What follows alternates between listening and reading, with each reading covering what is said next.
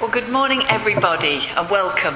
Welcome to Essex Unitarian Church, where our community of Kensington Unitarians meets each week for worship, as well as other activities during the week. This is public worship, and our doors are open, welcoming all those who seek companionship with others as we consider life's issues from a spiritual perspective.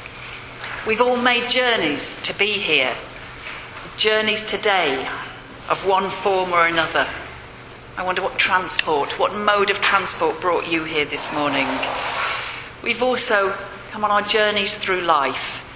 They've brought us to this place and to this time and to this gathered community. As Unitarians, we're joined by our commitment to the equality of all people joined by our willingness to acknowledge all that is unknown and unknowable in life.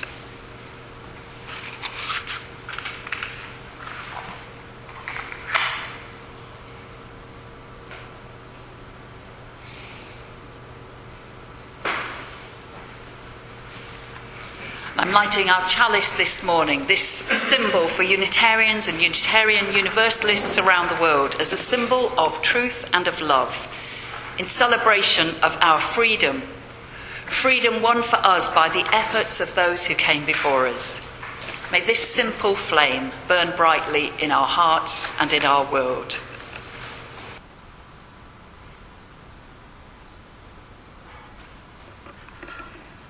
Looking at our order of service now. I've hit new depths in my description of what's happening today. It's simply part one, part two, and part three, which is all an explora- exploration of the Jewish festival of Purim. It's interesting that Veronica was talking about the Chinese New Year. There's plenty of festivals around. Purim is, um, well, you'll hear more about it. But first, a story. Um, on my first week at theology college, I showed myself up, but only a little bit. Each of the lecture rooms at the college in Manchester had a name, and one room was called Vashti. And I thought Vashti must surely be the name of a Hindu god or goddess.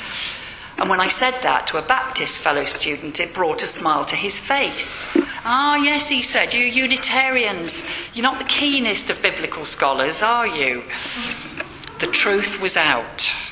I'd clearly never read the, the Old Testament book of Esther because Vashti, I subsequently learned, plays a pivotal role in the first chapter of that book.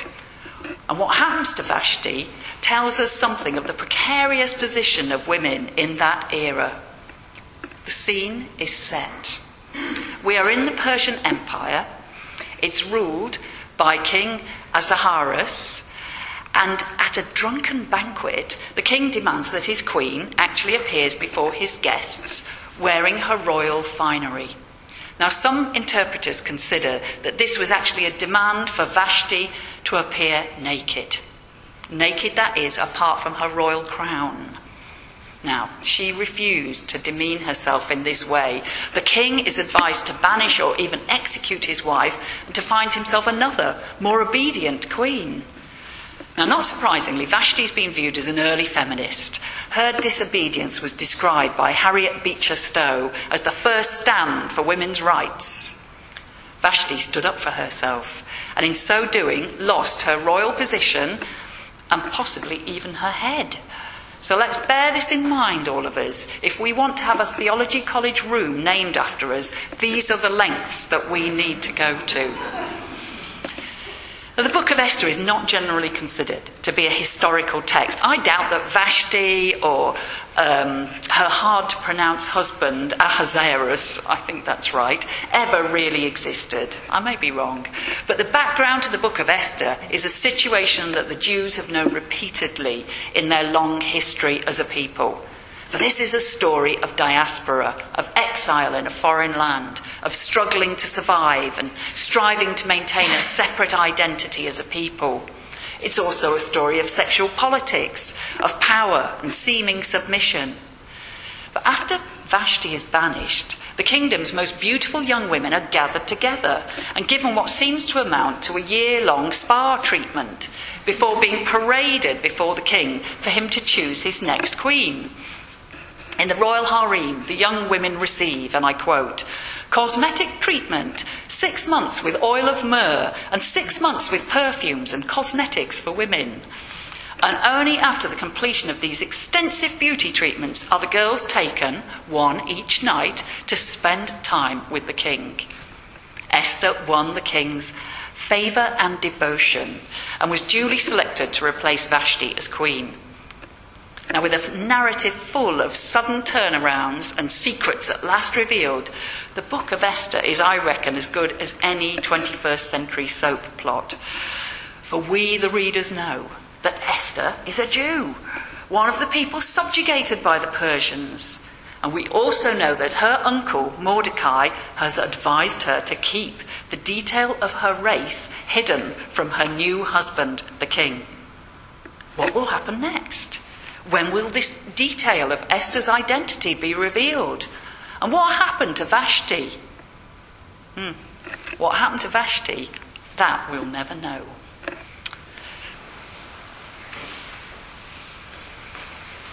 On your order of service sheet, this bit is described as part two, the festival of Purim, with noise making opportunities.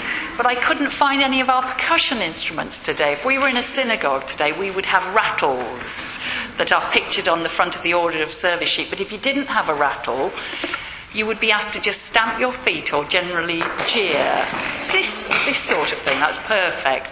And you do that when you hear the name Haman. Let's see how it goes. the twists and the, ta- the turns of this tale start to emerge now. King Ahasuerus is shown to be a vain buffoon who cannot hold his liquor and is too easily persuaded by others. But for really evil behaviour, we're introduced to Haman the king's senior minister, the villain of the piece. So evil is he that in Jewish gatherings they have to block out his name completely. I'm not going to mention it now. this, is, this is on the festival of Purim, which is today. Um, and all around the world in synagogues today, the book of Esther is going to be recited as it has been for millennia. Young Esther had been brought up by her uncle Mordecai, an astute man who'd guided Esther into her new role as the queen, and who tells her that there is a plot to kill the king by two of his closest advisers.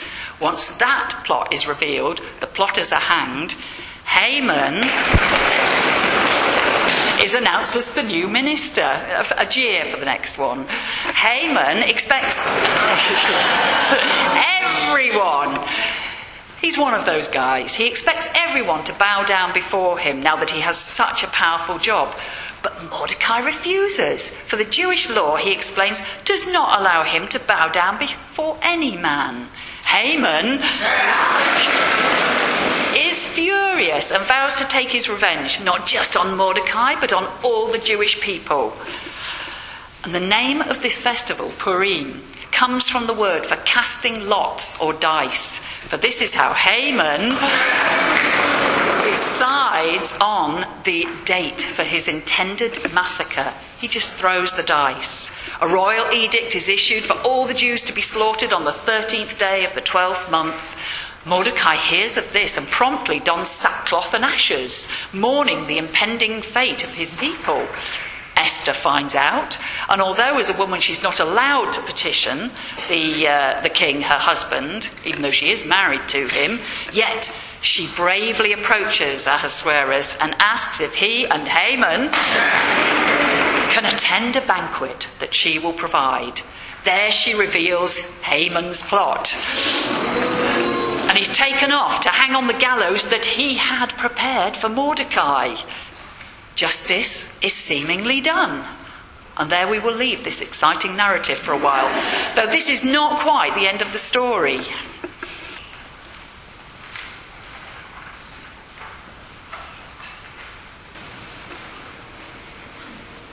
I'm going to suggest we cease our jeering at Haman now. All will become clear. I mean, it's, it's, no wonder, I think, that the festival of Purim is the most joyous of Jewish festivals. It involves, as we've already heard, a great story with many twists and turns. You haven't heard all the details of this one at all. It involves feasting, including the eating of little three cornered sweet biscuits in the shape of Haman's hat, known as Hamantaschen and Judaism, which is generally quite abstemious as one of the world's religions when it comes to the consumption of alcohol, on the Feast of Purim, Jews are encouraged to drink and drink to excess so that they can no longer distinguish between blessed is Mordecai and cursed is Haman. There are also requirements to give to the needy, to provide food for friends, and to fast the night before the festival. This is a a good festival, I would say. And we could probably leave the story at this point. Justice, it seems, has been done.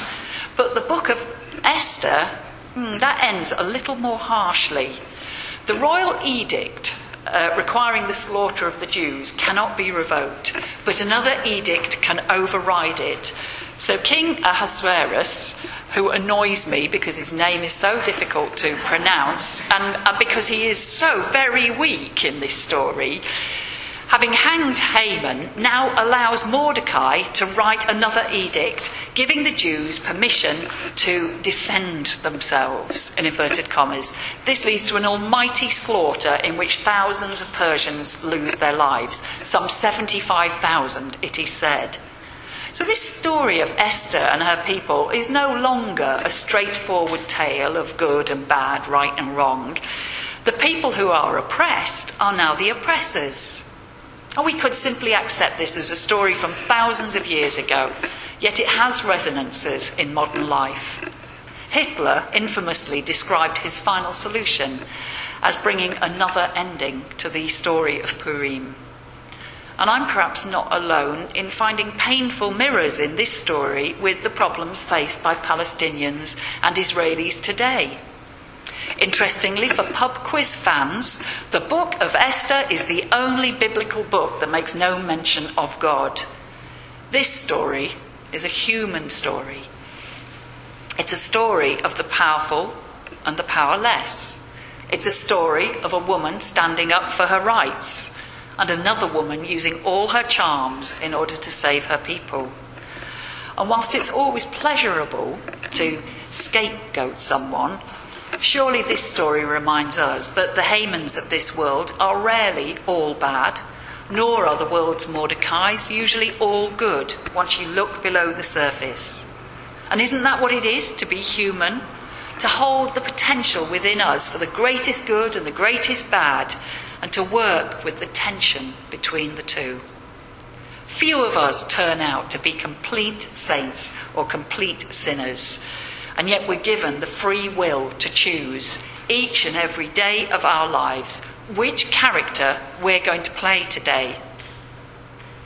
So, on this festival of Purim, my hope for all people is that our life circumstances allow us the freedom to be who we truly are that we allow others to be fully themselves and do not force them to fit narrow roles pre- prescribed by our society or our media.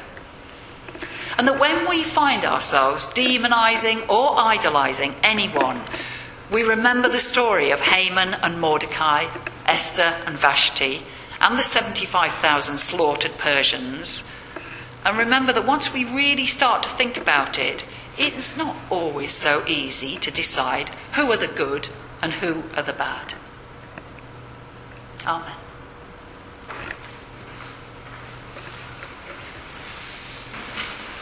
And so I bless the good and the bad in all of us, that in the week ahead we might know and accept ourselves as we truly are, that we might accept others with all their complexities and confusions that we might find our way towards peace.